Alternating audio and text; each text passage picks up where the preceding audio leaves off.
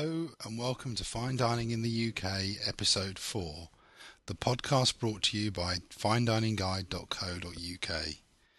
Today we extend our feature of top tens by examining the top ten restaurants in Britain. This top ten is an extract from the restaurant magazine San Pellegrino, World's Best fifty Restaurants. So let's tuck straight in to Britain's top ten.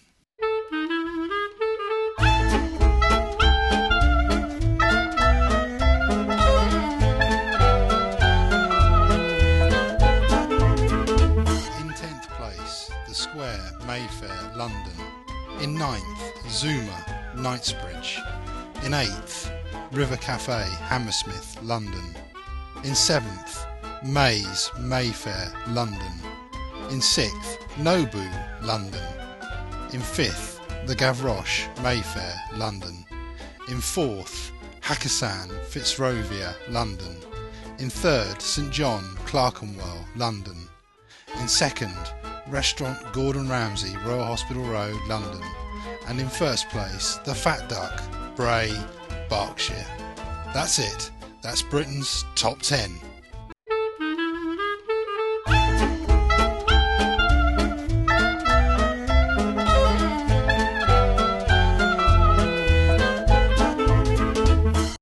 When looking at the Best of Britain extract, the first thing of note is that two through ten are all found in London, with four of those concentrated in Mayfair.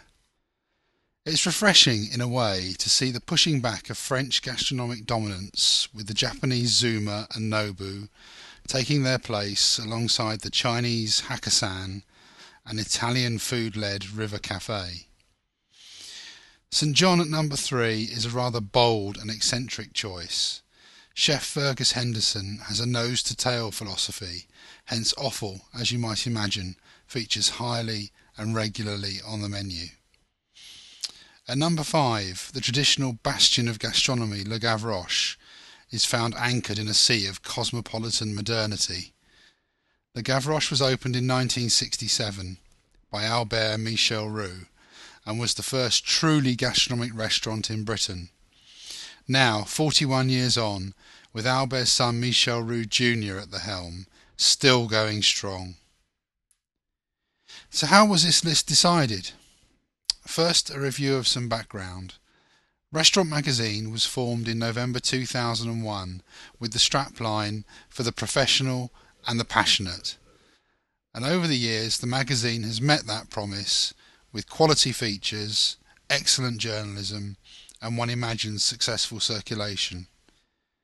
The San Pellegrino Restaurant Magazine fifty World's Best was initiated in two thousand two and is now in its seventh year. In two thousand six, an Academy of Voters was formed, known as the Nespresso World's fifty Best Restaurants Academy. The Academy involves a panel of typically thirty-one voters for each world region. For example, Italy, France, Germany are included as regions, along with broader areas such as Southeast Asia and Eastern Europe. There are a total of six hundred eighty-two panellists, or six hundred eighty-two voters. So who is on the regional panels, and how does the voting system work? All we are told is the identity of the chairperson of each panel. Beyond that, the voters are exclusively chefs, restaurateurs and critics. The voting system allows each panel member to vote for five restaurants. There are two conditions. The panel member must have eaten at a restaurant they are voting for in the last eighteen months. Sounds sensible. And second, that three of the five votes cast must be for a restaurant from a region other than their own. Sounds more challenging. The results are collated from a total of three thousand four hundred ten total votes cast. So what is the end result? A list that is inspiring, challenging, thought-provoking and controversial. Any list that claims to define better and ultimately best will always be subjective and open to debate. All in all, the Restaurant Magazine attempt is a good one and eagerly anticipated each spring.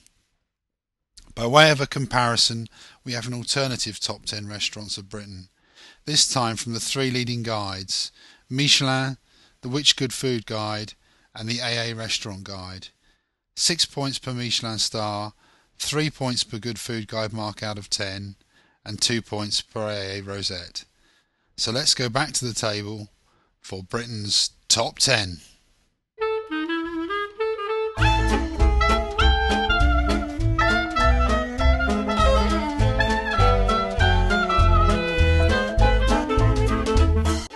There are six restaurants in equal sixth place, with two Michelin stars, eight out of ten in the Which Good Food Guide, and four A A Rosettes, with a total of forty-four points. They are Le Champignon Sauvage, Cheltenham, Gloucestershire; Restaurant Martin Wishart, Leith, Edinburgh; Pied à Terre, Fitzrovia, London; The Square, Mayfair, London; Gidley Park, Chagf- Chagford, Devon; The Vineyard, Stock Cross, Berkshire. Now in fifth place, Petrus, Belgravia, London, with forty-six points. In fourth place, Le Manoir aux Quat'Saisons, Great Milton, Oxford, forty-nine points. In third place, The Waterside Inn, Bray, Berkshire, fifty points. And in joint first place, Gordon Ramsay, Royal Hospital Road, London, fifty-five points. And The Fat Duck, Bray, Berkshire, fifty-five points. That's it, Britain's Top ten.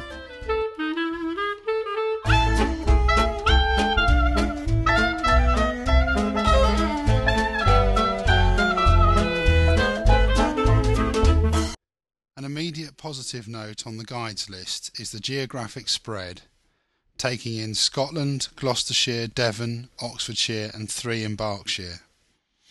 The two thousand nine Which Good Food Guide will be published in September.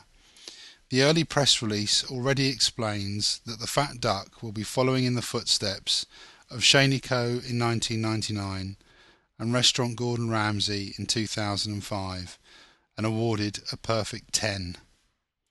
In nineteen ninety-five, Heston Blumenthal opened the Fat Duck on the site of the old Ringers pub in Bray. There were wrought iron tables and chairs and an outside toilet. The restaurant fare was nothing spectacular.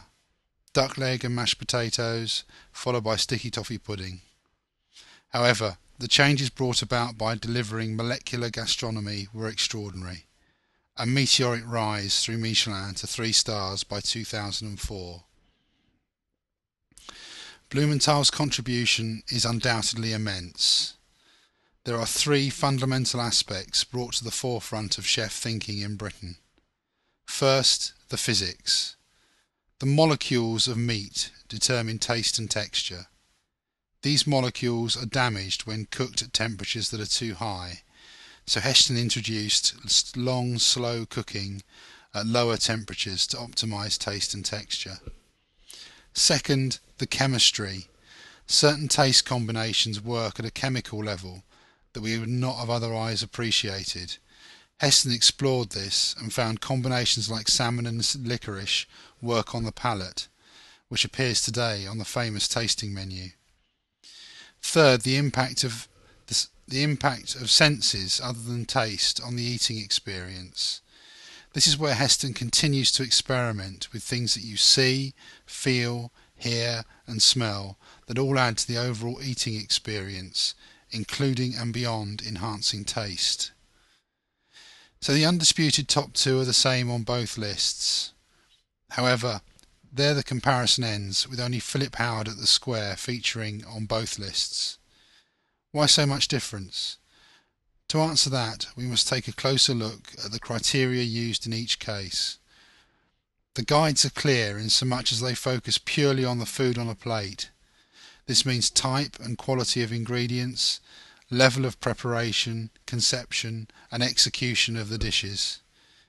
It is fair to say that our restaurant-going experience is determined by a number of factors that go beyond what we actually eat, such as service, decor, atmosphere or ambience, mood, fashion and modernity. One restaurant, for example, may appeal to a completely different demographic compared to another. An understanding of this helps us to appreciate and rationalize both lists. So in the end, one may marvel or wonder, agree or disagree, but in any event, fine dining in this country is strong, vibrant and diverse. Should you choose to visit any of the eighteen different restaurants featured, then you'll be sure to have a good time. That concludes podcast episode four of Fine Dining in the U K, the podcast brought to you by fine dining guide dot co dot U K. Until next time, happy eating.